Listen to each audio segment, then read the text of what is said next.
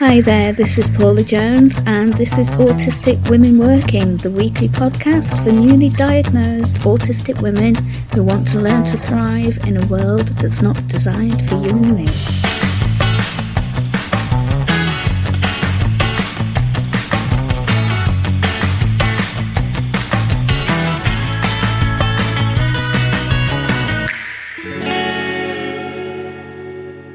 This is Paula, and welcome to Autistic Women Working, the podcast where we talk all things autism, adulting, and work.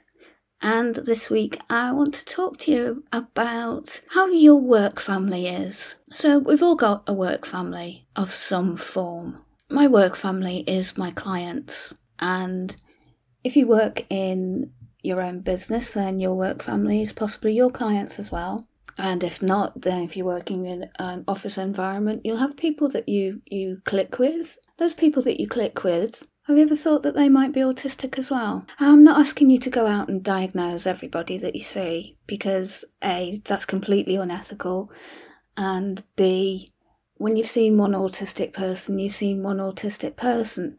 However however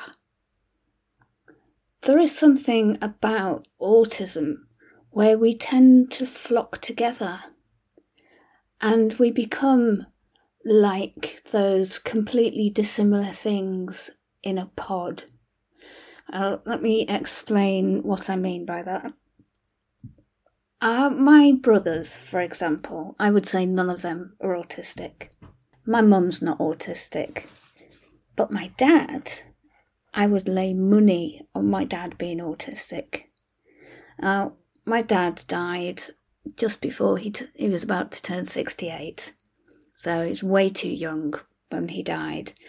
And his death was very quick and very shocking. And he was just the type of bloke that everybody loved. He was funny, he was charismatic, he was the life and soul of the party, believe it or not. But he was somebody who dipped in and out of moods so quickly that you couldn't really catch them. It was hard to work out where he was at any given point. So he could be smiling and laughing and joking, and the next minute completely withdrawn and doing that staring into middle distance thing. I really believe that my dad was autistic and undiagnosed autistic because I recognise so many of the things that I do in my dad that I think that he would get to the point where, okay, I've laughed enough now, and you know that's enough now. I've I've had enough laughing and joking. Let's just stop for a while. And he would get tired and he would get worn out, and he worked incredibly hard for us. You know, my dad was the type of dad that would finish his night shift and then take us out on a day trip to Wales. He must have been so, so tired, but his body clock was completely screwed, as many of ours are. So I want you to think about this. And yeah, I'm giving you homework again and blah blah blah.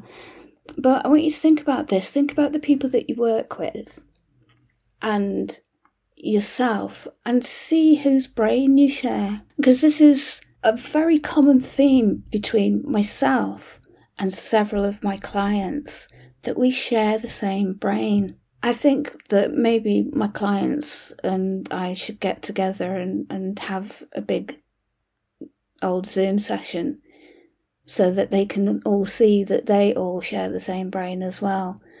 Because there is something about us we have this quality that we can spot each other. We are completely dissimilar things in a pod. You know, we're not two peas in a pod. We are these completely different people with different different lives, different values, different needs, etc. But there is something about us that draws us together. There is that internal spark of recognition that just says, I know you. I know you. I know who you are. I know how you think. I don't know how you feel because I don't know how I feel, but I know you. And I bet there is somebody that you work with that feels that way about you and you feel that way about them. And this late diagnosis plays, I think, a really big part in that because our late diagnosis comes to us as such a big smack around the face of, oh, that's why, that's why, that's why I'm doing this.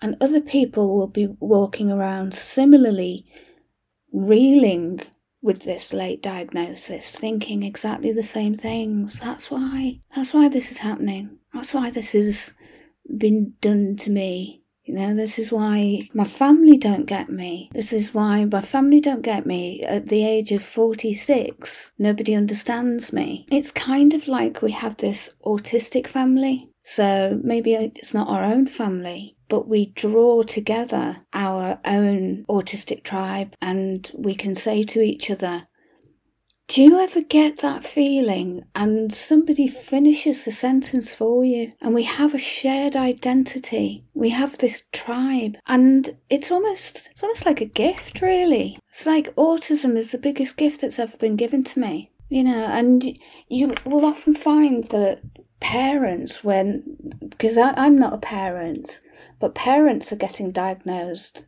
later on because they're finding that their children are autistic or on the spectrum somewhere. So they're getting diagnosed and they're doing this because they've noticed that they have similar traits to their children. They feel like they're doing it for the children, but really they're, they're doing it for them. Which is how it should be, really, because yes, you can understand your child better, but isn't it time that you understood yourself better? Of all of these years of understanding now, okay, you've got a mini me, but you've got yourself and the understanding of what you went through as a child and what you are now. Isn't that an amazing freedom to now have that you can put to such good use?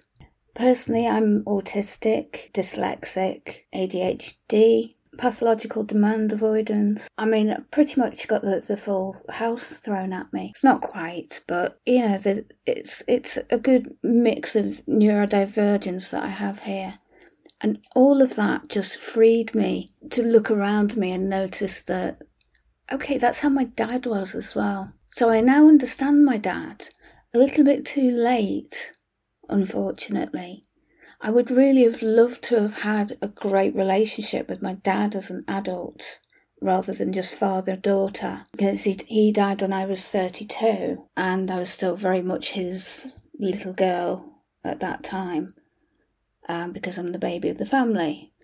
But, you know, I would have liked to have had that relationship of adult adult with him as well and have that understanding it's it's coming to me now that I think that's that's where he was, and I'm I'm understanding what his moods were, and amazing to to now have that understanding of him. Whereas he maybe would have liked to have had that understanding of me as well, because we clashed quite a lot. Loved each other to death, but did clash quite a lot. And where you can see where you clash with people at work and where you gel with people at work. You know, one in a hundred people in the UK one in 70, I believe, in the US is on the spectrum. You're going to come across somebody somewhere, whether they know it or not. So have a think about it. Why do you know them? Why, why is it that you understand them? Why are you drawn to them? Why do you finish each other's sentences? Why do you believe you share each other's brain? There is something you are you are each other's mirrors. So why is that? We say that we don't we don't di- diagnose people who aren't in the room and I'm not somebody who's qualified to diagnose any, but anyway. However, when you are autistic, you recognize autism. And self diagnosis of autism, when you read the symptoms and it gives you a shock right up your spine and you think, that's me. When you know this, when you know that the description you're reading is you, as I did before I got my formal diagnosis. I believe that's enough. If you identify as autistic, you identify as it. And then when you're seeing all these different but different but the same completely dissimilar things in a pod around you, and you're seeing your tribe, you understand it. We are drawn to each other. I think it's like no other relationship that you ever have with people because it's just this implicit understanding of being completely dissimilar things, being different and yet the same. I hope this makes sense. I think it will only make sense if you're not on the spectrum.